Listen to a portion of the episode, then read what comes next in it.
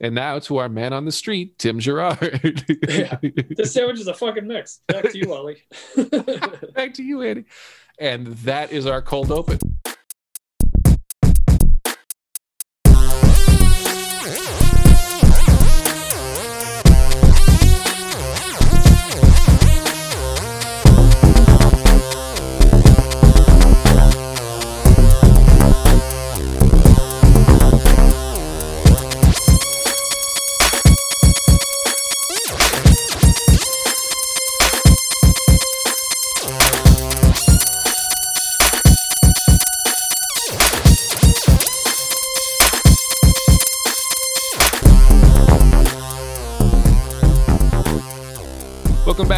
To another episode of the Motor Mouth Podcast, the podcast where a lot of good ideas go absolutely nowhere. My name is Joel Tyree, and with me, as always, is my esteemed co-host, the Tim Gerard. Hello. Hello. What have you brought for us? Two topics enter. Sanity leaves. Today, I want to discuss it. Oh, I'm so excited. Oh, shit. Have you seen the second chapter? Yes. So Fuck yes. Both. Okay. Okay. Uh, yeah, this kind of diminishes mine. You you weren't going to have an opinion of this. The topic number two, I'm bringing McDonald's uh, ill-fated menu item, the McDLT. Oh, okay. I am sick of not talking about it. I think it's the single greatest thing developed by man, and it's so useless, and I love it, and we should talk about it. That's why I'm bringing it. Okay, it. Oh, okay. We so wait, we're seriously going to talk about it first, and then be like, no, let's talk about the P L T. It's a nostalgia. There's a link there. That's the whole point. Okay. They don't they don't go together. Yeah, it'll be a nice little like we'll we'll stick the landing on yeah. the McDLT. There you go. Oh man. Oh shit. Okay. Ah, uh, what what do we even start with? Like, it's your topic. I'll, I'll stop talking. I'm very excited to talk about this. Well, okay. So so yeah. So I'll kind of introduce it, I guess. So. Yes, I saw that with your, you know, during October, how you're watching a Halloween movie every day. And then, you know, you had you had posted that you did it. So I was like, yeah, I really wanted to see that. And what happened was, like, the first one had been on H B O for a while. And I never got to watch it. And then it left H B O. And then um, the second one was on. I was like, God damn it. Like, the second one's here, but I want to see the first one first. And I think... Um, Uh, yeah, I forget, like, it, this was like months ago too, and I just kind of forgot about it. And I think I had seen some, oh, I think it was like I got an email from, you know, H B O Max where they're like, oh, you know, watch some, this is what's streaming.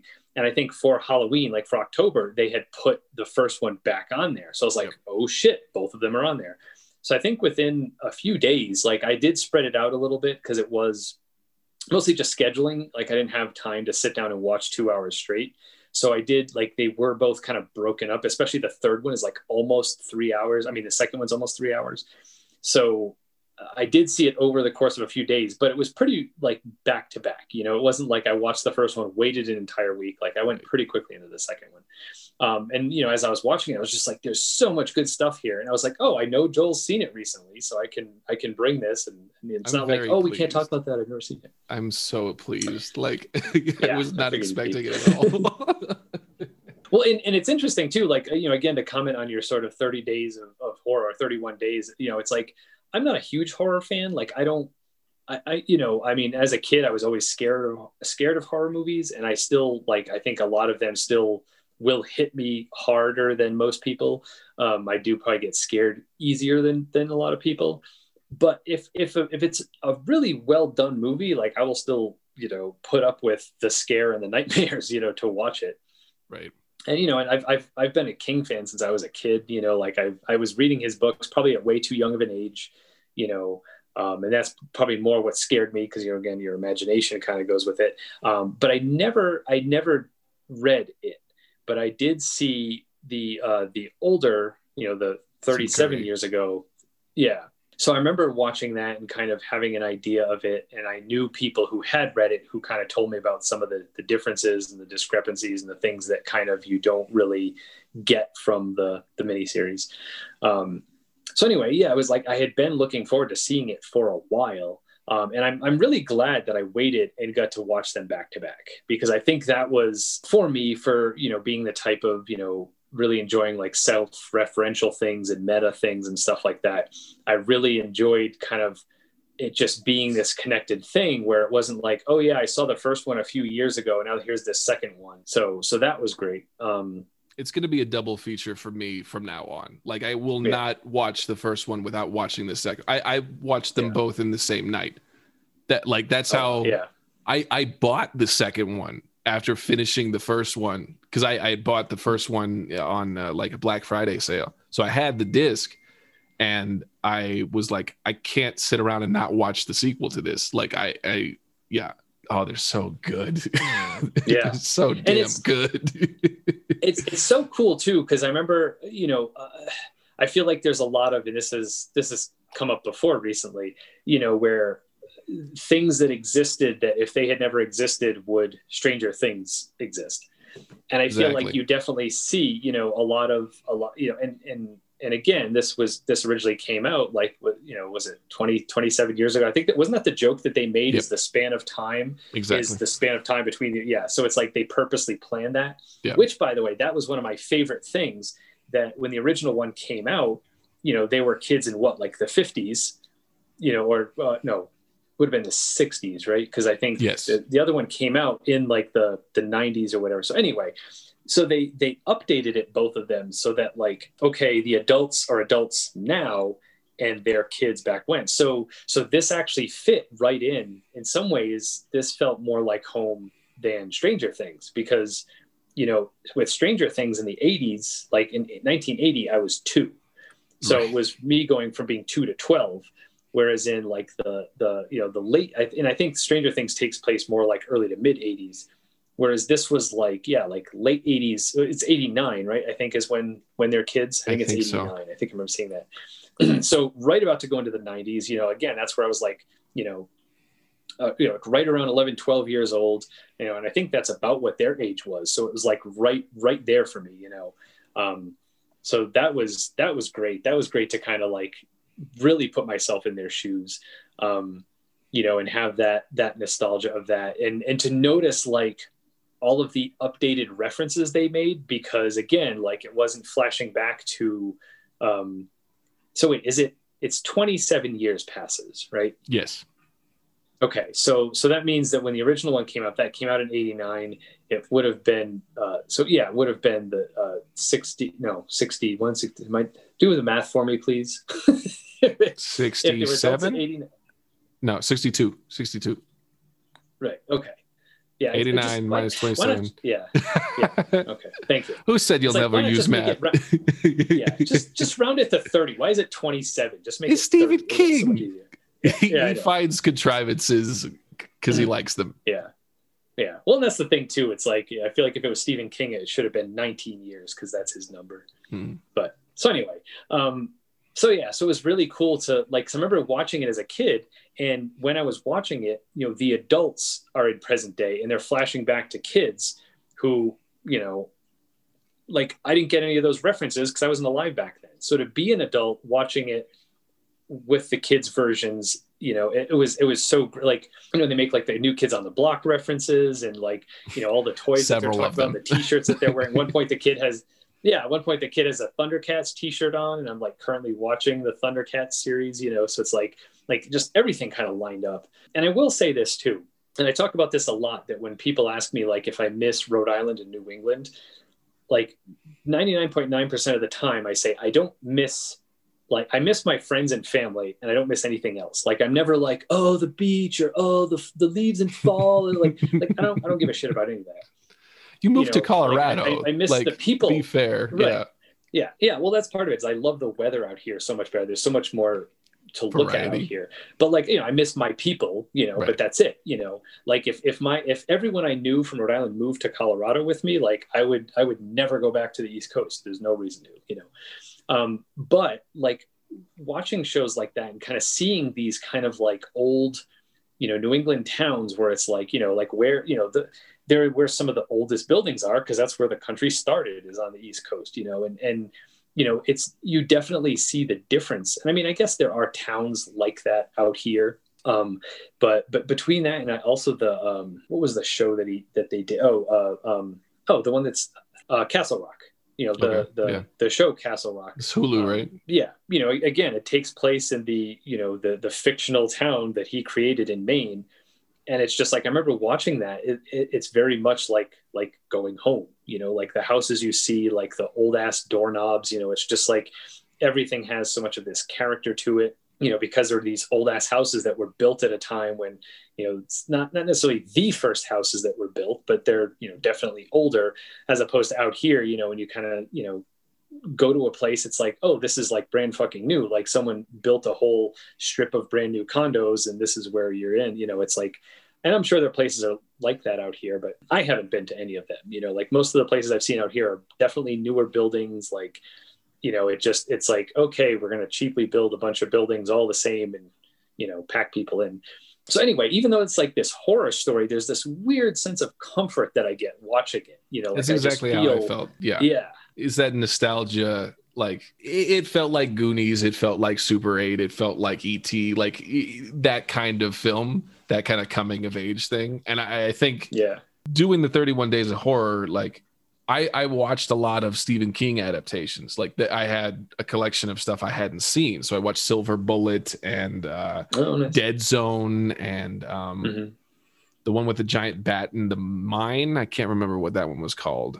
There's like rats and stuff, um, Maximum Overdrive. And then I watched Doctor Sleep, which is the uh, Shining sequel. Mm. And it was like another one that's amazing. Yeah, really good. Oh, Doctor Sleep was really good. So it was, it was cool to kind of see kind of like there, there was that period of time where they were adapting everything Stephen King did and doing it very hit or miss. Like it was either really good mm-hmm. or really garbage. So that, that was, and then you got to it and I was like, I was nervous about it because I, I, I, what I'm discovering through the horror journey that I'm on is like a lot of it's cheesier than I ever thought. And a lot of it's not as scary as like Hannibal or Silence of the Lambs or stuff that I've seen that seen so much that I'm like desensitized. So it's been really mm-hmm. kind of pleasant to go through them and realize they're not as scary as I assumed they were. And it, I was like, because it was modern, because it was like this known property and because it's Pennywise, this iconic villain, I was really nervous going into it. And then it was just like, you just, I identify with that place that on the cusp of the nineties. I mean, I was born in ninety. So mm-hmm. like all of the stuff like they're moving into is right in line with me. Um, and that's movies I watched were made about that time. So it was just like like slipping into a warm bed of like this nostalgia of like, I understand this world. I understand these references. And it's really good. Like yeah. everybody's acting their ass off. It's creepy. And it's the thing, like I, I know that there's the the dubious uh teenage gangbang in the book, and I don't know if it's in the night. I haven't seen the original miniseries, and that I was kind of I nervous. I don't think it is. Yeah, because I mean it was on T V, right? Like prime time, so I doubt they put it in there. Right. So it was one of those things. Like I knew, I knew a lot about the trappings of it, but not any of the specifics, except mm-hmm. for that. So I was like kind of worried that it would get into that place, but it it didn't. And it is just like such a great. I think it was paced real well. I thought it was really cool that each kid had their own specific horror cultivated for them, and they kept mm-hmm. coming back to it. And it was just like, and it did a good job of like, we can't bring this to the parents. Like it, it I think mm-hmm. usually in these movies, that's pretty contrived and not something that makes a whole lot of sense. Like, why aren't you going to an adult? Yeah. But it was so disparate and it felt so specific to each kid that no one would believe them. And it's only through like this community that they end up making that it, it works. And great effects. Pennywise is amazing. Skarsgård just knocks it out of the park. And mm-hmm. it, I mean, we're just talking about the first one. Like the second one, I was, I was ex- most excited to see Bill Hader in the second one. Yeah, me too. Because I love Bill Hader. He's one of my favorite comedic actors, and I think he's a really good dramatic actor, having seen Barry, and I still haven't seen Skeleton Twins. That's on my list, but I liked him in Trainwrecked mm-hmm. a lot, or Trainwreck. Skel- Skeleton Twins is not a comedy. Don't no, it's definitely it not. No, I I, I know the premise. No, I know okay. what the premise is. We're like, oh, him and Krista Wiig, this is gonna be hilarious. Not funny, not at all. Um, it's kind of cool that Bill has kind of become this gay icon in a certain, like Stefan, his character mm. in Skeleton Twins, and it turns out his character in It. Yeah, like it's just very. I really liked that. Like, I liked kind of the ambiguity about who it was that he he had a crush on. Um, mm-hmm. Kind of got that that interaction in the arcade in that flashback. I wasn't expecting yeah. so much flashing back. I, I actually enjoyed it. I thought it was really well done. I didn't think it was overused, but it, it just that storyline and the development of that character, and you, you start to understand that character a lot more. Mm-hmm. And because he ends up going to the funeral, and that you realize that that has been part of the the the whole experience, is this kind of unrequited love. It just he, he plays it really great. Like yeah, and that's well, in a and movie with what, James McAvoy in it. Like it's to be talking about yeah. his performance, and McAvoy with the stutter, how it would come in and out was just great. With mm-hmm. like how the fear had heightened, and just this in impeccable. Like yeah, well, and one of my favorite parts too about what um like with with um Bill Hader's character. So like I remember when when Pennywise mentions it, and he's like, oh, your dirty little secret, and oh. you know, and so they kind of bring it up, and like you kind of see, and it's like, and I forget, I feel like they drop some hints there, and you're kind of like, oh, is that what it is? Like, was it? And because he mentions it as like a dirty little secret, you're like, well, is it something that he's kind of embarrassed about, or is it something actually bad? Like what, you know?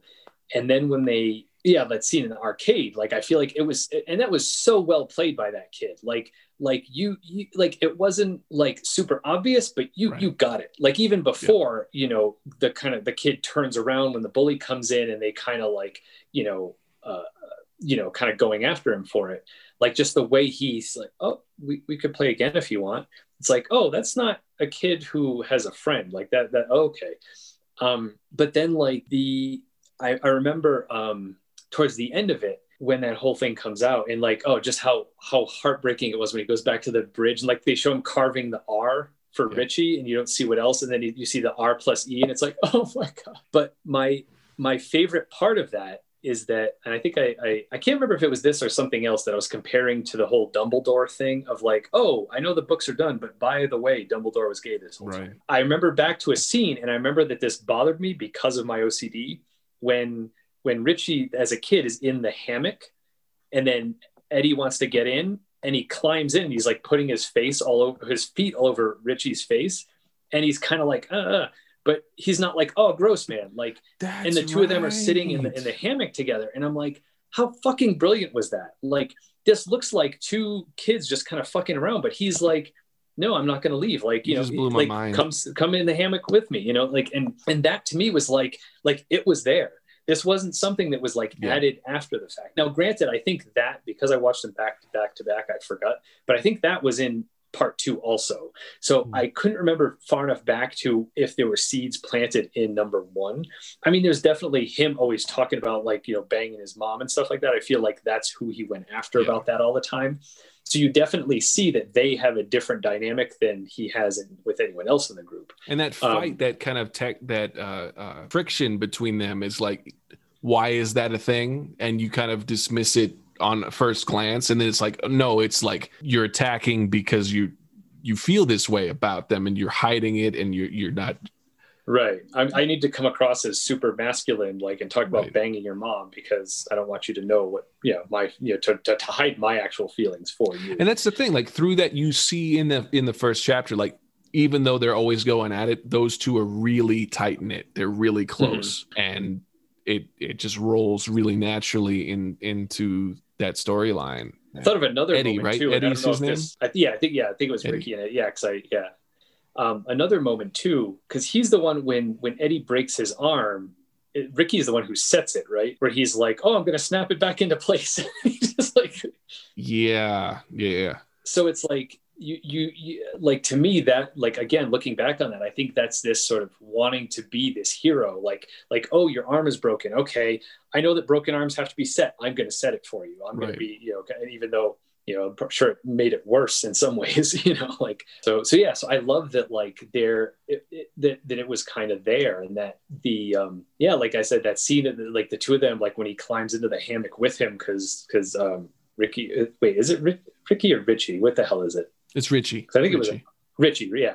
Like, and Richie won't leave. And at first you're just like, oh, he's being a dick, you know? And it's like, like, no, he wants him to go in the hammock with him, you know, so that the two of them are in there. And it's like, fuck, man. Yeah. That, that like, and, and just how, like, even, even afterwards, like, I, I, I also wonder if he, if he does tell them, or if it's kind of like, oh, it doesn't matter now, but like how he's so much more broken up about him, right. you know, when they're in the lake. And, and maybe that was part of it too, like kind of watching, um, I forget if they reveal the kind of R plus E, like before that, or if it's after. Yeah, I think it's at the very end. It's after, it's really near like the when end. he, when, yeah, when he, when he, you know, when, when Eddie dies and he doesn't want to leave him behind, like, no, we got to get him out of here. And like, why it's so hard for him to let go. And then why he's so much more broken up when they jump in the lake after and everything. And it's like, oh shit, you know, like, yeah, so well done. Great, great long, long form storytelling. Yeah. So that, that, yeah, just everything about Bill's character. I mean, he was, you know, even his, his, well, I love that also he was played by like, uh, was it, uh, Will, was it Wolfhard? That the one who, the kid who's actually in Stranger Things. Yeah. Yeah. Um, yeah. Yep.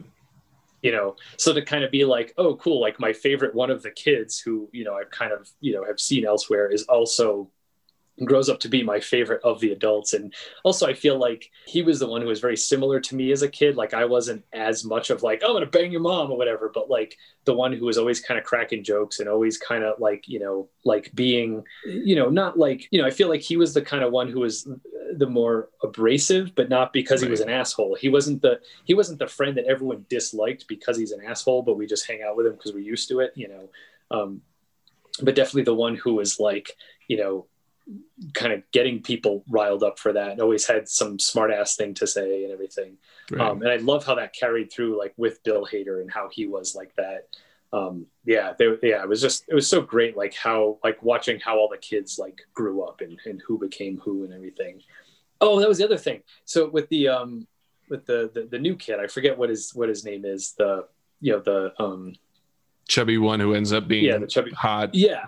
Like how when they show that scene in the boardroom and you see the, the chubby guy yeah. who looks just like him. And then they show up, oh, Mister no, Egg. That's him. Yeah.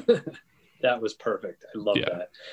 It was yeah. it was so jarring in the sequel with the the girl, the the husband. She just ended up in, in a similar yeah. situation. And it just initially, like, I mean, it, that's a fu- frustrating thing to see and also know that it's a real situation that people get into, but also within the context of like, you just escaped Derry. Derry's the right, the, the name yeah. of the town.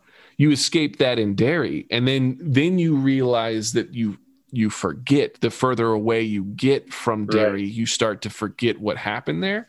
So that, that I think I'm only coming to that realization now is like, that's, that's why that happened.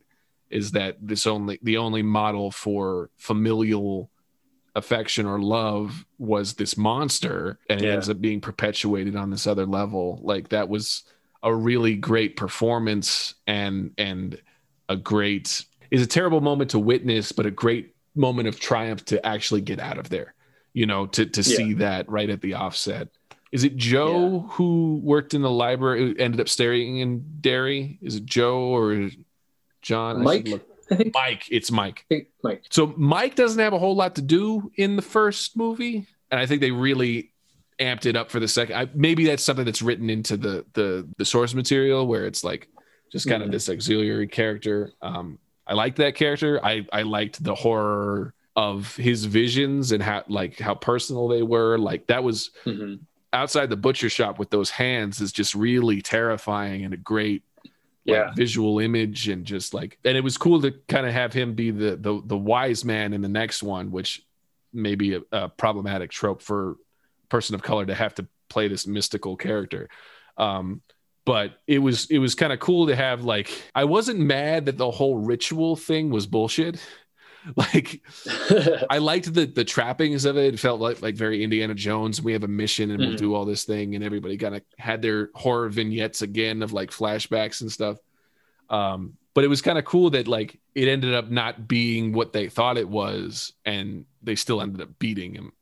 Yeah, like, I'm still like I was talking to uh, our friend John about like the the mythos of it and whether he's mm-hmm. an alien, but he's not an alien. He's from another dimension, and it's like seemed pretty needlessly complicated. He could have just been an alien, but right. I know King likes his interconnectivity and his like meta references and stuff, but it didn't really matter. Like it, it was, it was enough. And the effects, like Penny, like the whole like floating on the balloons as the kind of legion of balloons are following him mm-hmm. is a great image I remembered from the trailer, but I had forgotten when I got to the movie, and I was like, oh, it's such a great shot. And just the giant like uh, lumber, was it Paul Bunyan with the axe? Oh like yeah, that giant, in broad daylight was just yeah.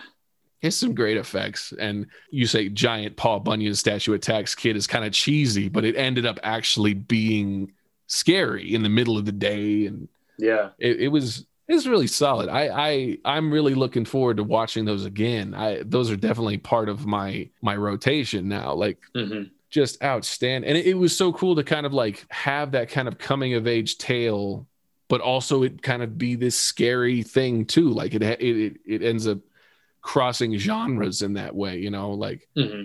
that's really good. Yeah, and I remember when I when I first started watching the first one, I was I was messaging you you and John and kind of telling you guys sort of like different different thoughts. And I remember I think it was soon after that when I was like, you know what, I'm going to bring this to the podcast. So I'm going to stop messaging Joel and kind of ruining all this stuff and just save it for the podcast. But I remember one of the things I noticed, there's a room where one of the kids goes in and there are a bunch of clowns in there. Yeah. And like just dolls. And one of them like is like looks like the Tim Curry version of it, which I thought was a, a nice little nod and, you know, Easter egg. But but also, you know, because again, there's this sort of like twenty-seven year cycle that's happening. It's like, is that like a former form of Pennywise? You know, is that kind of what they're trying to say, is almost like twenty-seven years ago, he looked like, you know, uh, Tim Curry, and now he looks like this, and he's kind of evolving over time. And um, or I'm just reading into things too much. Either way is fine. Um, but yeah, I thought those were those little things were great. Yeah, it was really cool because I, I kind of went back and watched some of the Tim Curry scenes because I, I don't know if I'll go back and watch the original. I I feel like I should for certain things, but I I've heard it it's not great. Other than Tim, Tim Curry's an incredible performer. Um, But it was really interesting to see how far Skarsgård had deviated. I, I kind of thought mm-hmm. that he was doing a Tim Curry-inspired Pennywise. He's not. He's totally made right. its own, and it's terrifying. And and just really this kind of giggly clown. Like it, it it's it seemed very much more modern. I don't know. You you look at Tim Curry's Pennywise, and you're like, that dude is a jaded, fucked up man who had to be a circus clown. You look at Pennywise mm-hmm. as like, that's a monster, but you could right. see him as a as as a clown, you know, like that persona seemed very clown inspired. Yeah, one of the um one of the scenes I thought of um that I remember from the original, I don't remember a lot of it. I remember um towards the end when they're when they're fighting him, and I can't remember if this is the first half when they're fighting him the first time as kids. I mean, it must be, yeah, because it was when they were kids. And it, it was the whole thing about um, it's Eddie that has the inhaler, right? And and they, you know, they the they tell me it's a it's a gazebo. He's not really sick. It's just a gazebo, um, which I love. At one point when they're fighting it, like he, I think part of it was like the realization that like it was it was fake, and it was kind of this power of suggestion. And he uses that against it. He tells him, he's like, this is filled with acid. And he sprays his inhaler on its face, and his face starts burning and melting. Oh, damn. And I remember that being such a great moment where you see the kids kind of like turning their fear on him. And that, yeah, it's that power of suggestion and the fear. And it's like, you know, if you are afraid of this thing, then it has power over you, then it can hurt you. And when they figure to do that, and you know, of course, I think he runs off wounded and doesn't, you know, doesn't die. But but I remember that was one of the things that hurt him. And it was just really nasty moment, too, because I think he like touches his face and pulls his hand away. And there's like all the just like goo stuck oh, to his hand from where his face great. had melted. And it was it was an amazing moment. I was kind of disappointed they didn't put use that in the original one, because I feel like yeah. they do reference the whole thing about you know, his asthma being fake and the inhaler not being real and, right. and all that stuff. Um, but yeah, so that was, that was one good thing about the original that I thought was really good. I have to, I might just pull um, some clips on YouTube and get that, that context and yeah. get to pick and choose the best parts. Yeah. There was one I watched where it's the, it's the scene with Georgie and you could see them kind of back to back or side by side even. Yeah. And yeah, the one, the, the original one is, is much more like, you know, like the, the buildup is, is definitely still creepy, but I, the, the I punctuation of the, the modern yeah. one with the teeth, like fucking yeah. twisted and like just, and I ended up watching the original. I was like, it's good. It's creepy. And it, it it's yeah. Tim Curry being, but like that C G I effect is just so well executed. Oh God. And and you're just like having to sit there and like watch Georgie, like in, yeah, in the original, it just kind of like you see his teeth and it fades out and you hear him yelling. But I have to sit there and like watch him trying to crawl away. It's just like oh, and like bleeding. Oh God, it was like it was it was so hard to watch. Yeah, and that so was that, such a tense moment because like, I knew that that happened. Like I knew because it's impossible to avoid like all the memes and the references, right? So that whole right. time, I'm. It's like super tense. And you're like, Georgie is not getting out of this, and yeah. it, just to maintain that tension, even though you knew what happened, and then to surprise you in that moment was just excellent. Yeah, I, I actually even I like Skarsgård's version better in that scene too, because mm. with Tim Curry, he's. I feel like he's a little. I mean, it's still fucked up and creepy that there's a clown in the sewer, but he he definitely plays it very very jolly. Whereas with, with Skarsgård, there's this this desperation that you see, like especially when Georgie's like, I gotta go, and he's like, oh, don't you go, you know, and he's like, he's like, fuck, I can't let this kid leave. Like I haven't eaten in twenty-seven years. Like I've got, you know, I I love that he was like, you could tell it was a struggle for him to be like seductive because you know you could tell he just he's like, I, I need to eat this kid, you know, like I haven't I haven't eaten, I've got to you know break my fast now. So he couldn't just be like, well, I'm going to play it however. And if the kid runs away, he runs away. You know, there was that moment where it's like, oh, fuck, I can't let this kid run away. How how else do I draw him back in? You know, I'd love to. And I, I think I forget, forget if he does it in that scene, but he also he does it in, I think, part two when there's that little girl into the bleachers yeah. where he just like goes still and starts oh, drooling. So and it's just good. Like, oh, that's so fucked up. That one was great because it's kind of like the the counterpart to Georgie's like abduction. And you see like the cleverness to Pennywise because this is a, a modern mm-hmm. girl. She's seen a lot more. She's desensitized to more, knows not to be there. And then right. he turns it to this, this being made fun of for how you look and totally gets at the heart of this, this little girl's character and how she moves through the world. And it's so, ah, uh, it's so good. That's such a great counterpoint to the Georgie story. Mm-hmm. yeah. the whole the whole Will Georgie storyline, that kid's performance is outstanding, and the way yeah. that develops with the the flooding basement and the, seeing mm-hmm.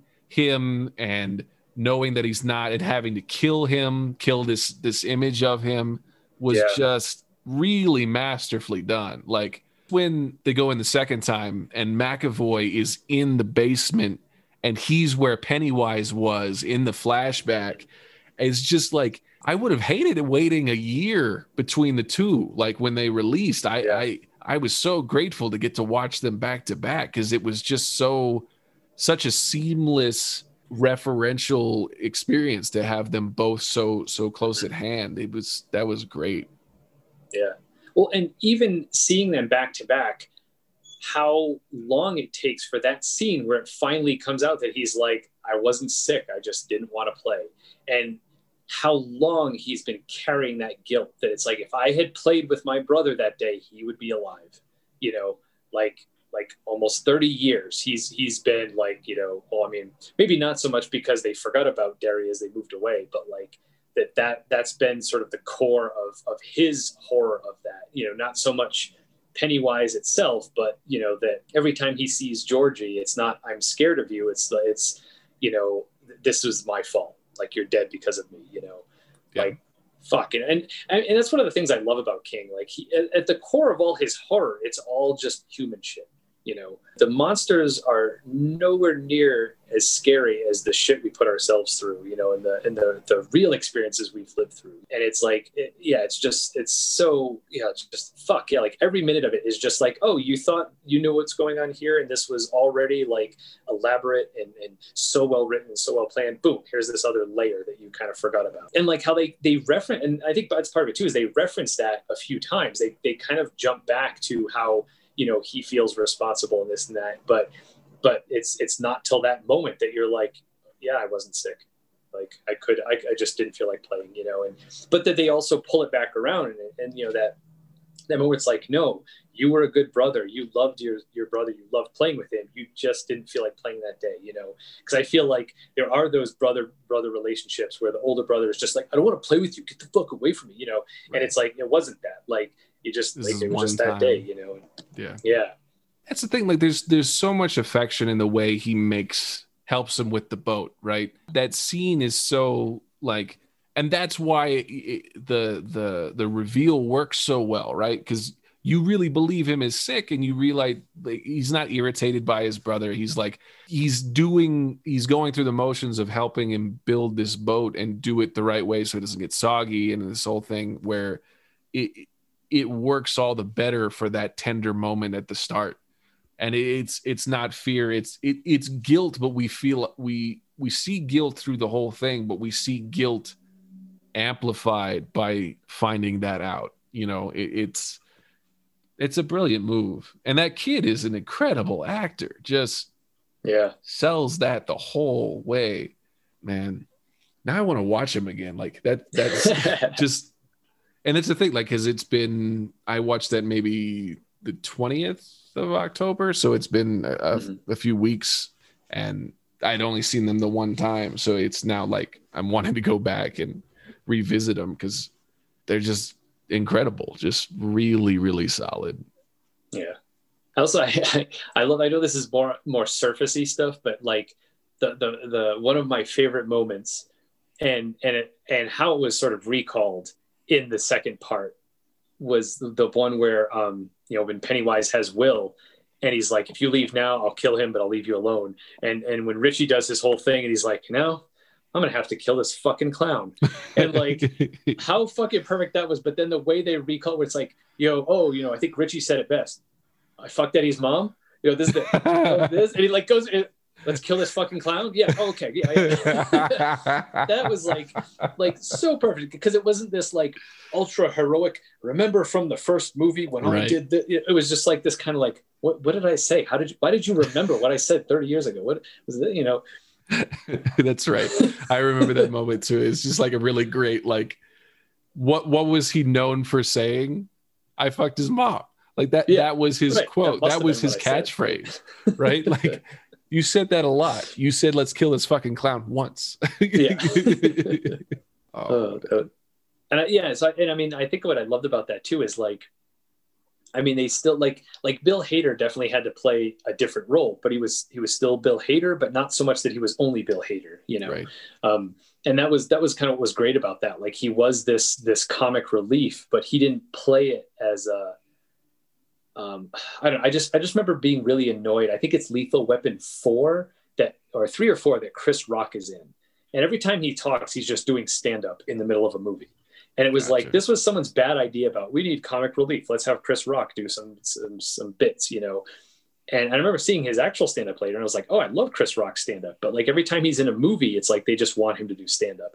So I feel like this wasn't that. This was like, you know. Kind of like, the, you know, like how I always say about like Paul Rudd, you know, like he, he has this ability to do these ridiculous things, but in such a realistic way that you believe that someone is doing those goofy things as opposed to, you know, someone like Jim Carrey, who I also love, but like you, you, you never real, like you never feel like Jim Carrey's characters are real people. Like they're meant to be caricatures. Right. Whereas like with Paul Rudd and, you know, in this case, Bill Hader, like they can be a real person doing goofy almost to the point where sometimes they don't know they're being goofy like so well, and it's so it's so funny and it's so believable, um you know, and, and that's probably a lot, you know, a lot of the a lot of my favorite actors, like, you know, I'll always say like, oh, like I wish I was friends with them, like they're just like like really cool dudes, like really cool, like, you know, they're they're just really funny in this genuine way. And like I feel like he yeah he definitely like nailed that, and you know, where it's just like, this is my character. And I, I also, you know, the other part that was somewhat of an extension to that is where he's like going after Pennywise. He's like, oh, motherfucker, uh, and he turns on the deadlights and he just goes blank. And it was just like,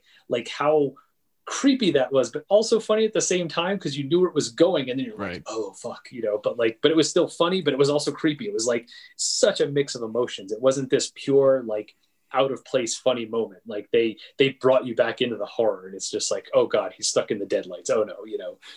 And then showing that whole thing where you see his head opened up and like the deadlights are actually like behind him, like shining through his head that's open. It was just like, oh fuck, this just went to a whole new level. Right. Hader's definitely like, I, I, I love everything he's in. Like, and I, I watch interviews with him all the time, because he's just such a general, genuine, seems like, I mean, anxiety ridden. He's very open about like having mm-hmm. an anxiety disorder, and just like, he just seems like he feels like me, like how I interact with the world. Mm-hmm. Like he thinks things are really cool. Like when he meets uh, the guy from Dateline, I don't know if you've seen that interview. Like they take him to the set of Dateline, and the guy no. he did the impression of on S N L was there, and he's oh, just like losing yeah, yeah. his mind. Like he's just fanboying out so hard, because he's like, it's so crazy to meet you. It's just that pesky D N A, that guy. Like he, he's just so... so genuine in that way. And he's a film nerd, and he's done like mm-hmm. the Criterion Collection interviews and stuff. Like, and I love him in Barry, and I love him in Documentary Now, and only a huge film nerd could make Documentary Now. Like, I mean, him and yeah. Mulaney and Armiston and Seth Meyers all work on that show. And it's just like yeah. this L- a- a- S N L alumni group that's like these weird film nerds. Like, no, it was just great to see him in that. And and yeah. like you said, like not to play a comedic role all comedic. Like he's a stand-up. Right. Like that's that's his backstory. Yeah. I love that that he he gets the call and then has to go on stage. I loved that reveal. yeah. And he like threw up. It's like some comics just do that before they go out. So it might like he was maintaining, and then he got out there, he's like, oh shit. Like, and then it was just I, I loved that introduction to his character. I was like, oh, perfect. Hader, he grew up to be a stand-up. That works so mm-hmm. well. I also love the way they play that too, where later, like you, at that point, you like you understand why he threw up, but you don't know that he doesn't know why he threw up. Mm-hmm. And like, I, I, I fucking love that too. He's like, yeah, like why? Like, why am I feeling fear? You know, and they're like, oh, it's fear. Like, why am I feeling fear when you said we had to come back to Derry? And it was like, that's right. Fuck, they forgot. I like when they go to the the sushi restaurant and the stuff starts coming out of it. It's just like, oh, it's like, oh yeah. shit. Like, and I was like, this is where the sequel turns it up to eleven. Like it's going to be yeah. weirder and rougher. And like, I enjoyed mm-hmm. it so much. Oh, else that was an speaking with the Bill Hader thing. I was like, there's something else when he does the, the impression of like Eddie's mom, but he does the, the, uh, uh, Jabba the Hutt voice. He does that so well. Oh, so good. There's there's so, like I don't know where that bass comes it's from. So it's so deep. It's like it. yeah. diaphragm supported. Oh, like amazing. That's how far down it goes. It's like que pasa? Like I don't even know how he does it. It's it's amazing. Oh, it's so good. Yeah, I just want to rewatch those now. Yeah. I really like this, like surprise the other person with a topic that you're, yeah. you're like that. It's worked two out of two so far. Well, two out of three. I don't know. Well, no, we brought Airbender was surprising in the first oh, yeah. one. Mm-hmm. Not to be too meta and self-referential. Right.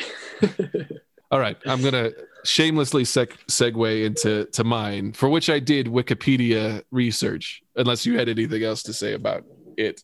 I think that was, that was yeah, that was pretty much it. It was definitely, you know, I, I, I think I hit all the important points I wanted to hit on, but yeah, just how, yeah, how fucking good it was.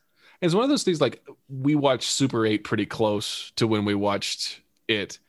So I'm getting it mixed up in my head, which makes me want to go back and watch it, because I think I, I enjoyed it more than I did Super eight. So mm-hmm. I'm wanting to further uh, divide those two in my mind.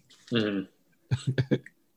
Okay. Shamelessly uh, transitioning to our discussion of McDonald's is McDLT. So for anybody unfamiliar with this, this was a product that was shamelessly advertised with a musical number, a musical commercial starring George Costanza himself, Jason Alexander. It's a whole song and dance.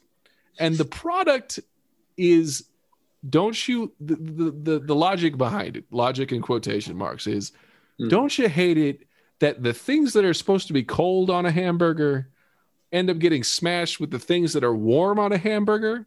Well, worry no more, because we're going to have two sides of a styrofoam container. On one side, called the McOven side, you're going to have the top of the bun and the burger, pa- or the bottom of the bun and the burger patty. And then on the other side, the McFridge side, you're going to have the lettuce, tomato, and cheese and the top of the bun to keep them separate. So the hot side stays hot and the cool side stays cool. I love this idea, this product so much, because it is so goddamn useless and stupid. Right, like who asked for that? Exactly. And I mean, here's, I, I did Wikipedia Googling. The McDonald's fandom Wikipedia. There's a fandom oh, of God. McDonald's Wikipedia. The reason why this product was discontinued in nineteen ninety-eight was not because of the uselessness of the product. It was because they discontinued all of their styrofoam containers because they were damaging to the environment.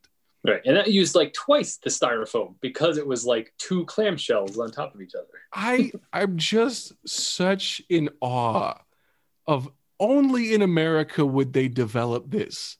This, this, they invented a preference and people bought it. That was the thing. It wasn't that it wasn't selling well. It was that the packaging was damaging to the environment. That's why they just, dis- I'm so mad that it was discontinued in nineteen ninety-eight. I was born in ninety. I could have had one in those eight years and I never tried one. I, I will always regret it because it's just the silliest, dumbest thing. I did you ever have one of these, Tim? Yeah, um, you did. Yeah, this is I, why I, I was excited. To, I knew you, you, you might have. I'm so excited to hear. Like, it, it, here, here's the thing. It just it makes a fucking mess. You turn over, the lettuce just goes shooting out all over the place. Like, it was, you know, like of course when they do it on the commercial, it's like, oh look, it just folds in half. Like you try to do that, and it's like there's yeah, there's that moment in time where the the you know the McFridge half is just up in the air and everything just falls out of it. Oh man. And so I think I, I think I, I feel like I didn't get it again because of that. It was just like, okay, like if I didn't want lettuce on my burger, I would have asked for no lettuce. Like I don't need a machine to dump my lettuce all over my lap. Like what the fuck? What baffles me is that they put the cheese under the tomato on the other side. So it's cheese not even touching patty. You want melted cheese on a cheeseburger. Right. What's the point of having a layer of vegetables or, or fruit, whatever you think tomatoes are, between? It, it made no sense. I don't I don't understand. And it's like I, I've scoured YouTube and I've watched every ad, every campaign about it. There's one really trippy with like this delay echo effect on the voice. It sounds like hypnotic and it's mm-hmm. it's disturbing, but every time the cheese does not touch patty. And I don't understand who thought that was the idea. I, I mean, I guess because the cheese starts cold and it's not cooked. So they're like, we don't want this cold cheese to like cool down the burger, but it's like, yeah, who wants to burn their mouth on a hamburger? Like I just, it's the silliest thing ever developed. And they marketed it. It wasn't like something they had on the menu as like a novelty. They built campaigns behind it. Like, this is what America wants. Yeah. And this is come here area, because Burger King doesn't have this. Only we have this. And Burger King is a whole, like, I don't go to Burger King because it, it's always like a bukkake with the mayonnaise. Like, I like mayonnaise on a burger. I, I'm I'm a white American. I like mayonnaise on a burger. It's fine. But when you just, it, it's it's a, it's a mess for a whole different reason mm-hmm. than, than the McBLT or McDLT. It's just they def- they they championed it. It wasn't like a secret menu item. And this is the era of how many million sold, right? They had the counter, right? Mm. And they did, well, maybe that was later nineties. Well, it would have been the same era, like Seinfeld. Like, yeah, Seinfeld has that bit of like, who's still counting, right? five hundred well, million served. Well, good for you. Like, yeah. Were, were you alive in that era where they wanted to hit like a million or a billion or whatever? So they went through a time where they were selling cheeseburgers for ten cents. I vaguely remember that, actually. I think that was, yeah. I would have been re like five or six is kind of where I'm thinking, like ninety-five, mm-hmm. ninety-six. Yeah, that sounds um, about right. Cause I think, yeah, I think I was in high school. That that makes about sense. I feel like I didn't have a lot of money, but I had some money. And I remember being like, I have ten dollars. I can How buy many ten burgers? Cheeseburgers. You know, I wasn't, I wasn't thinking about tax, but it was just like, like, fuck. You know, like, because because that's the thing.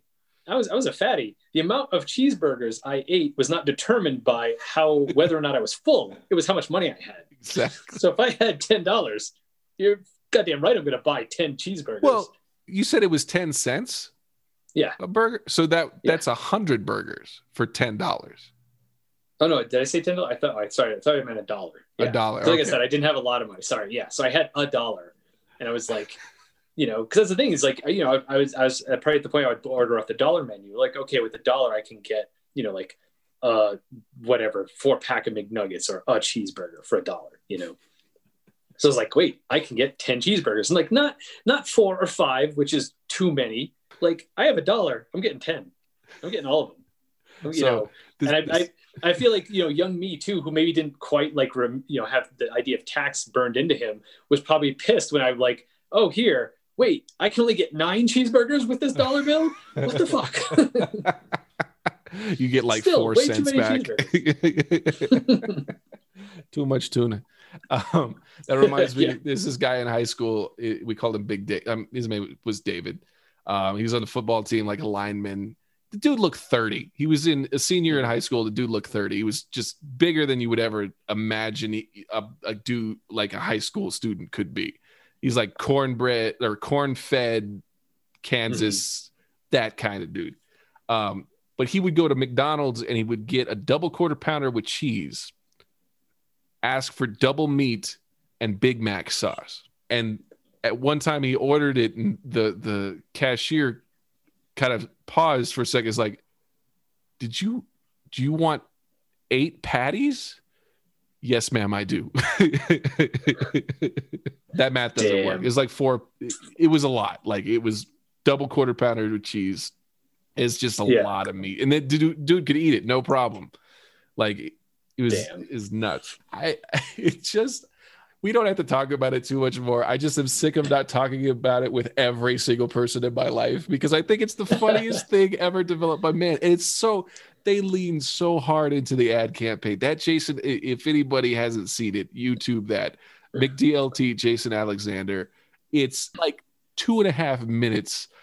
And they're yeah, because they had to fucking them. explain it. Like, this isn't just like a thirty second thing. Like, hey, here's this thing. Come buy it. Oh, all right. Sounds good. It's like, wait, I, wait do I, I get two burgers? No, you get it's half like, a wait, burger. Do, is this cheap because I'm doing half of the work that your workers do? Like usually your workers put the burger together. Am I am I supposed to cook it too? Like, am I supposed to cut the tomatoes myself too? Like, well, and and here's the thing too, is I feel like there was, I don't think there was anything else like that. Like, you know, sure. Right. Oh, we're, we're going to do this. We're going to make two patties. Okay. Two, you know, double cheeseburger. Well, this is a right. McDouble where it's two patties, but only one slice of cheese. Right. Because if you're fucking cheap and can't afford that second slice of cheese, whatever. Or, oh, we're going to do this. We're going to have a different bun. We're going to have the sauce. But like, it, it, they're still just burgers. It's still all the same stuff. Just, you know, but as opposed to like, no, we're going to change the way we present it and the way you eat it. Like, like no one else tried to do that. Like, how else can we give people a hamburger? Well, what about this? What about, you know, instead we put the burgers on the outside and the bread on the inside. How about that? Like, like no, no one, you know, I mean, I guess I, unless you count that K F C thing. I was about to say, yeah. the chicken is the bread. Yeah. Um, and it's the thing, like at that point they were like, okay, we haven't innovated containers in a while, right? Like, cause it's like pizza mm. comes in a box. Chicken comes in a bucket. we have these styrofoam things. Like, I do, did they charge more for that meal to justify the double styrofoam? Like, I don't understand Maybe. from a marketing standpoint how how you justify twice. Like, I would love to have been in that like focus group. Whereas, you like, know what I wonder? Do you ever, does this ever happen to you? Like, what test group is saying, I don't like my lettuce hot and I don't like my burger. Like, I, I don't, just don't get lettuce. It's not yeah. about giving you lettuce in the most premium. I mean, look at the fucking Big Mac, right? Like, that's that shredded lettuce crap. I've never liked that. I don't understand the texture. I don't get it. It's just like, it has the appearance of having other food groups. Like, that's the only reason it's there. I'm trying to maintain the integrity of this crisp lettuce, like the, the right. farm fresh lettuce from McDonald's. Give me a break. Like, I, I wonder if, like, did McDonald's know that, oh, styrofoam containers are unhealthy and pretty soon we're not gonna be able to use them anymore. And maybe they had a contract for like X amount of containers and they're like, we need to burn through these so we can end our contract before they make these illegal. So they're like, how can we use twice the contain twice the clamshell styrofoam containers we have so that we can use them up? I'm slow clapping. That's exactly what happened. There's no other explanation. That is exactly what had to have happened. Let's milk this for all we then, can. That's fucking yeah. brilliant. And then when, when, you know, like you said, what was it, ninety-eight, when they said, oh, styrofoam is unhealthy, we got to stop using it. Burger King was like, fuck, we have all these clamshells saved up. What do we do with that? And McDonald's was like, we're done. We don't have any more left. See, that's that's Ray Kroc for you. That's that's that founder shit. He mm-hmm. stole that and he just kept running with it. It's the thing. They've had failed products before, right? Like the, the McPizza and the McHot Dog and like... Mm. I don't know why they don't bring the Big and Tasty back. Uh, that, that seemed to be the most Which popular. I I think it's just a bigger burger. Like, it's burger, lettuce, and tomato. Like, but it's not um, the quarter pounder. I, I I'm not exactly okay. sure, but it, it has yeah. like this legend status of like the thing that we wish would come back from fucking. Um, I don't know. It it just here's my other here's my other theory on where it came from. This is more the name. Because I remember when I was a kid, like I had, I, at that point, I hadn't heard of a B L T before. Right. So whenever people said like, oh, we're having B L Ts, I was like, oh, you mean that stupid fucking sandwich from McDonald's? And it's like, no, bacon, lettuce, and tomato. I was like, oh, what's that? I wonder if, because because also I'm trying to remember back. I don't think when I was younger, you could get bacon on a burger. That's like only recently. At, recently, okay. I mean, McDonald's specifically, you couldn't get bacon on anything for ages. Right. So I'm wondering, and, and I also feel like we go through things where like how it's like, in addition to like, you know, like, okay, when I used to eat meat, like, yes, I eat bacon. It, it's good. But I feel like it, it's almost one of those things that's become very trendy. Like, like almost like, yeah, bacon is my whole personality, where it's like, oh yeah, bacon, we'll talk about bacon. So I'm almost wondering if like, if maybe that's part of it too, where it's like, was bacon just starting to become trendy and popular at that time? And it's like, we can't put bacon on our, our burgers because it's too expensive, but is there a way we can subtly make people associate our burgers with bacon? And like, oh, what if we name our sandwich similar to, oh, there's the B L T, which is bacon, lettuce, tomato. Let's call it a McDLT. And maybe people by word association will think, oh, that makes me think about bacon, so I want to get it. So that's my other theory on, on why it came into being. It could also be like, I, I can see a lot of complaints, like specifically nineties McDonald's goers going like, I thought this was a bacon, a B L T. Like, I wouldn't have ordered if I thought it was just this stupid mm-hmm. thing. Like, and yeah. I don't know if they were trying to position themselves to have a McBLT and they couldn't have two things mm. that's similarly named on the menu. I don't know what their fucking people liked their pizza, but it was it, the wait time interrupted their whole, like, they're all about efficiency, right? right? Like that's, that's what right. McDonald's yeah. is. So I think a, a lot of their holding out is like, we can't cook bacon efficiently and quickly. Right. So they didn't have it for a long time. So I don't know. It, it's, It just baffles my mind. It, it's my favorite thing. If I ever find one of the I've looked on eBay for like the clamshell container. They have t-shirts. They have like commemorative pins from back in the day. I just, mm-hmm. I want something that I can go and see Jason Alexander at a signing and have him sign and have that awkward conversation and that look. And he just like that shit eating grin that I'll wear while he has to sign it. It's like, you did this, motherfucker. You did this in potato I chip remember. commercials. And I won't let anybody forget it. Every time I remember, it's like every yeah. three months I post that to Facebook because yep. nobody should forget that it existed. And you were the creeping pretty woman. We don't have to talk anymore about that. I just, I'm just sick of not talking about it. It's the greatest thing. You're, you're like Rick with the, the Szechuan sauce. Exactly. It existed for such a little bit amount of time and I'll never have it. And I just, I, I wish restaurants would do that. It's like a throwback day. Yeah. Come and have these ridiculous things that we used to have on the menu. Right. And they could do it as a marketing thing. They could do it up like a big, big deal. Or like, this month we'll bring back the McPizza. Just realize it's going to take yeah. a while. And then they just go back to that that vintage, I don't know. Like, we'll bring the, I want, I want McDonald's to bring the Super Size Me thing back. I miss Super Size. I remember getting oh God, those I haven't fries. Been there in that long. Damn, I didn't even know that they didn't have that anymore. Shit. Well, after that show, that documentary came out, they oh, were just, that's they right. they dropped it. And I remember, like, before that, I, I was on an eighth grade trip to D C and we got like per diem, so we went to like this big mm-hmm. food court and we could we went to McDonald's a lot, so I could get a double quarter pounder with cheese, large fry or super sized fries, and uh, McFlurry. And it was the greatest eighth year old or eighth grade experience of my life. I felt like a baller as I just clogged yeah, my artery. McDonald's. Yeah. Like, that's great. I just like bring it back. It's so funny. I was looking on uh, Taco Bell's menu website because I I don't know. I don't know why. I know what they have. They don't need to advertise to me. I know what they have. I'll buy it. I was go- like, like looking to see if the, the box deals had changed or anything. And they have like a sodium warning on certain items now, where it's like you can see, okay. like the the the family style nachos is not for one person. It this is above your daily intake for sodium. And I was like, uh, I know, I know what I'm about, son. Exactly. It's like, don't Taco Bell, don't don't. I know you have this Baja Fresh, like we're gonna we're gonna give you like healthy alternatives. That's not what I'm here. I'm here for beans mm-hmm. to turn into diarrhea. That is what I am here for. You give it to me. uh, last time I checked, this was America. I have the right to digest as quickly as the shit you give me will let me. You you, okay, you made uh, me think of another McDonald's story that's that's actually kind of funny. Okay. Um, so this this wasn't involving the McDLT, but this is another McDonald's memory I have, is that um, back when I was coffee. in like fourth, yeah, yeah, that too, yeah. um, so back when I was in like I think fourth grade, um, I was actually taking karate.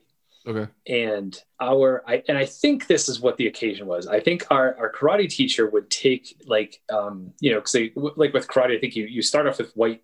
a white belt, and the next one is yellow. So they did the whole test where it was like, okay, we're doing the test to see if you graduate to, to yellow belt. And I think, and he told us is like, yeah, if you, if you get to, um, you know, if you, if you do it, if you get to yellow belt, I'll take whoever, whoever passes, I'll, I'll take you out to McDonald's. It was like me. And I think, you know, two other people, like actually his, his daughter was one of his students too. So I think it was like the two of us, maybe one other kid, forget it, it was either the belts or the competition. Anyway, so he was taking us to McDonald's and I'm like, oh man, like not only did I, you know, win this thing, I also get McDonald's. Like, this is fucking great. So I remember, I think I, yeah, I was like, oh, I want a Happy Meal with, you know, with a cheeseburger. So I'm, I'm, opening, and I don't know if like I just never had McDonald's at this point yet, but I didn't somehow I fucking had trouble and I dropped the fucking cheeseburger in my lap, and I think I was even still wearing my gi at this point. Oh so no. Like it's not even just like, oh whatever, it's my pants. It's just like, oh what the hell.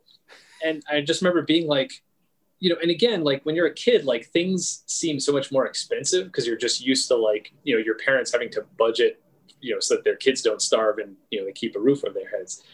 So like, as a kid, I'm just like, well, fuck man, that's it. I just don't. So he's like, oh, all right, I'll, you know, I'll buy you another one. And I was like, I would be like, you can do that? You can just get another cheeseburger? They'll give you another one? So, yeah. So he, so he did. And I don't know if I, I, I feel like, I'm trying to think back. I don't know if I was trying to open it, like just in my hand instead of laying it down and opening the wrapper, like on the table. Or maybe I was trying to, like, I saw that it had onions and maybe I was trying to pick them off or something. So I get the second one and I dropped that one in my lap no. too. Poor little Tim. And I, and I did see that there was, there was a line I crossed because he, he went back up.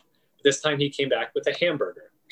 It was like, you, you don't get third cheeseburger, you get a hamburger. I was like, if you had, okay. if you had continued, it would have just. Well, so isn't like, that, yeah, here's, that's an here's in and out thing. Pie. Like you get a hockey puck, it's just a patty with cheese on it. Like you can order it that way. So you oh, just nice. Further degrade down to like, you get one pickle. That's all I'm getting yeah. you to replace. Yep. Just, you get the lettuce. That's all you get. Okay. So yeah, so that didn't have to do with the McDLT, but like, you know, but just the idea of like making a mess out of McDonald's, that was definitely one of those one of those memories. So you would use the clamshells to close the burger. That's what you would do. I think, I mean, in the commercial, isn't that how you're supposed to do no, it? No, in like, the commercial, they pick it up. They pick it up out of the clamshell and they put the one side on the other. Also, why wouldn't you put the burger and the bun where there's nothing loose on the other side? See, this whole right. the the physics doesn't make any sense because you want yeah. the burger on the bottom bun. That's the whole point, right? Everything goes on top of the burger. Yeah. You get the cheese so it'll melt from the heat, yeah. and then you put like everything should go. But it it designed it in such a way that the only way to close it safely was to put the burger on upside down. How? And then I guess you could pass marketing, Tim. I don't. I would pay so much money. Well, that's right, because the burger was on the side with the top bun, right? It wasn't even like that was the. No, it's it? the bottom bun. It's on the bottom bun. They expected bottom, you okay. to put all of the particulate shit, the tomatoes and the cheese and the lettuce, on top. Just, just to the wind. Just like eating outside. It's all picnic food. It's all bird food.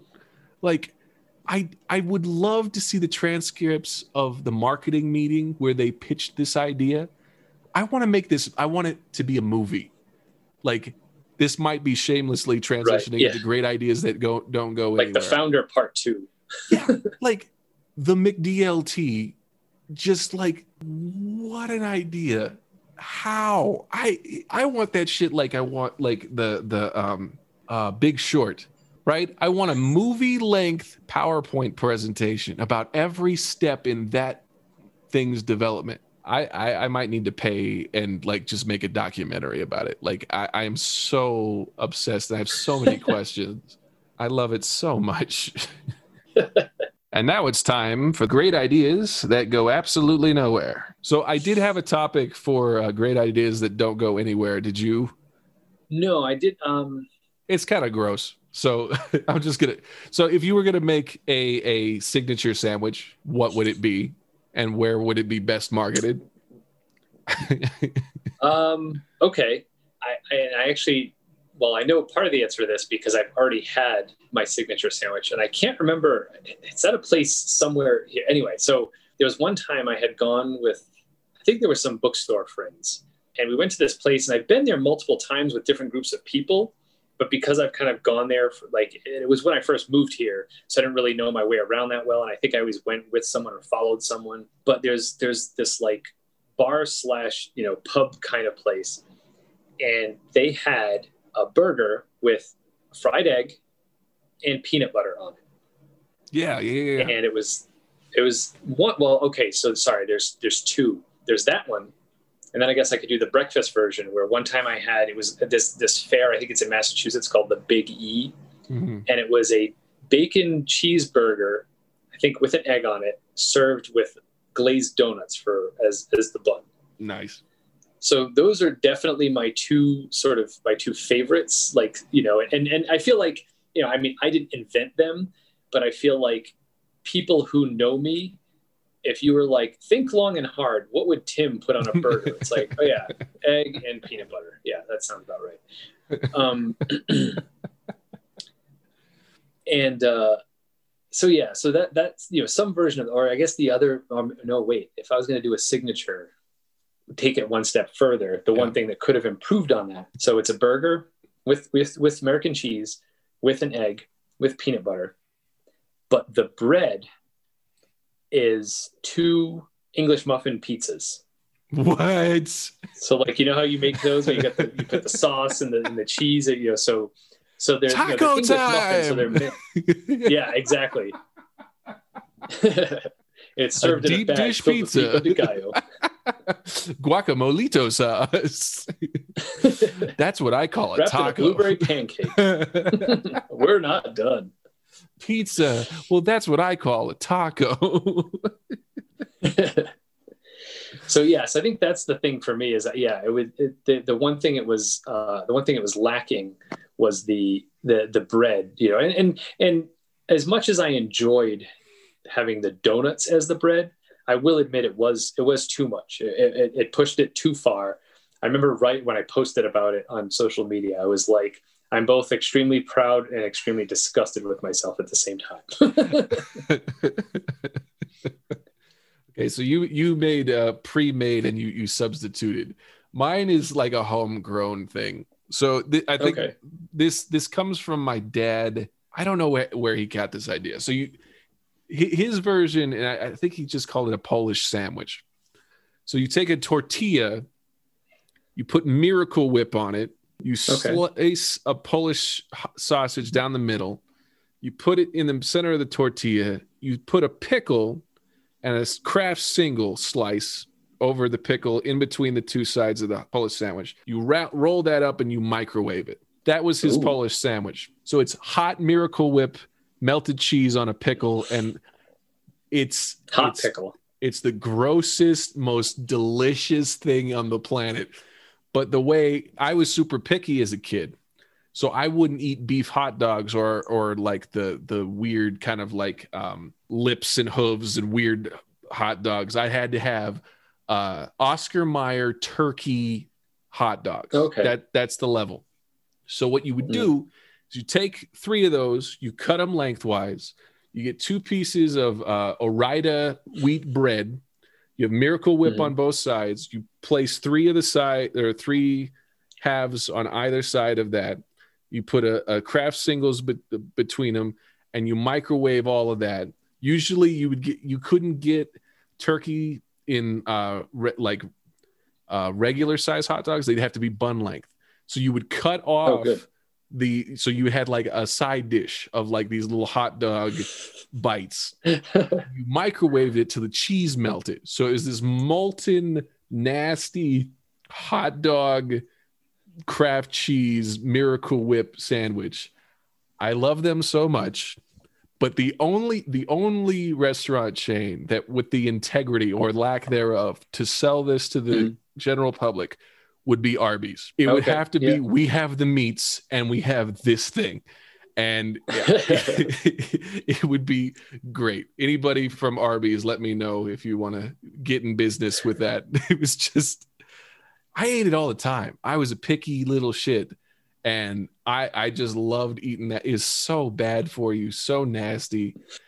It's just like, and that's the thing. That's the kind of stuff you come up with when you're like, okay, I have to eat. I know I have hot dogs. Let's throw throw stuff together. I don't know if my dad made it for me or I came up with it. I don't I don't know the origin of it, but it like my mouth is watering thinking about it right now. Like I want it so bad. You'd have that with Cheetos and pickles and then a, a Doctor Pepper and you were set. Nice. That was a, that was a good life. That That's the Joel combo from Arby's.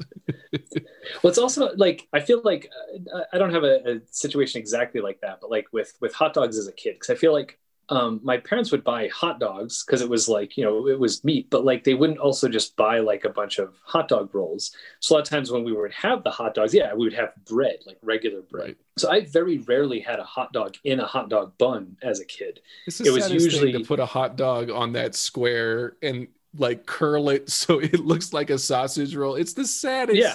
but but it's, it's so but rea- see, I was, it's reality though. Well, I was always fine with it. Number number one. Because like I usually felt like most hot dog buns were way too much bread. Yeah. Like I usually end up having like the end of it and I would just throw it away anyway. So it's like, oh, this is the perfect amount. You know, the hot dog's actually sticking out past, you know. Well, you were also number two, East I would Coast, usually... so you were like lobster roll. Yeah. That's that's what they're throwing, like big rolls rather than like a hot, like a ballpark hot dog bun. You guys, it would have been yeah, a different probably. setup. Yeah, that's that's true. Yeah, could have, yeah. If we if we had like smaller, like actual hot dog buns.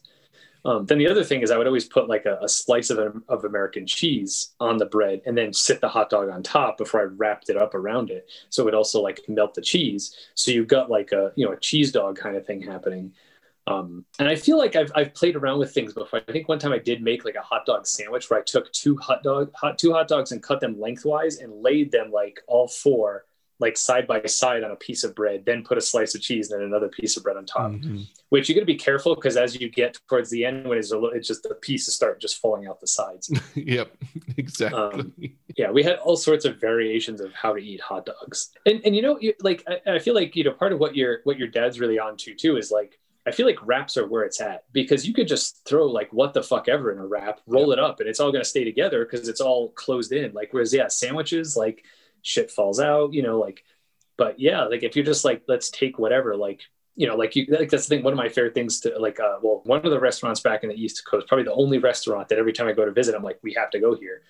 They have, um, you know, they do breakfast all day and you could turn any omelet into a wrap. And it's like, yeah, I want to do that. So it's like, you have like whatever. So it's like, you know, you've got eggs, you've got peppers, you've got mushrooms, you've got melted cheese, and it's, it's all, it's going nowhere. It's all in that wrap, you know, you're not, you know, in, and they cut it in half so you can kind of eat from the middle out.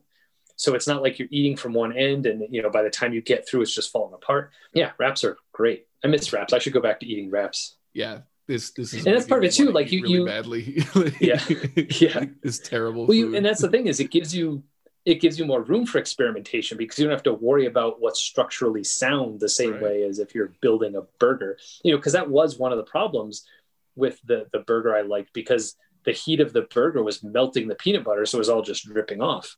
But if you like took a burger patty, cut it in half, stuck it lengthwise in a wrap, covered that with peanut butter and then rolled it all up, that peanut butter's going nowhere. Where are you going? Nowhere. I think you just came up with a new new custom. You go bunless. Too good. So hungry. I, me too. That, that, sorry, I know you you haven't eaten. I've eaten. I need more. That's about enough of that. Uh, and here's Tim with the final word. Fear. Well done.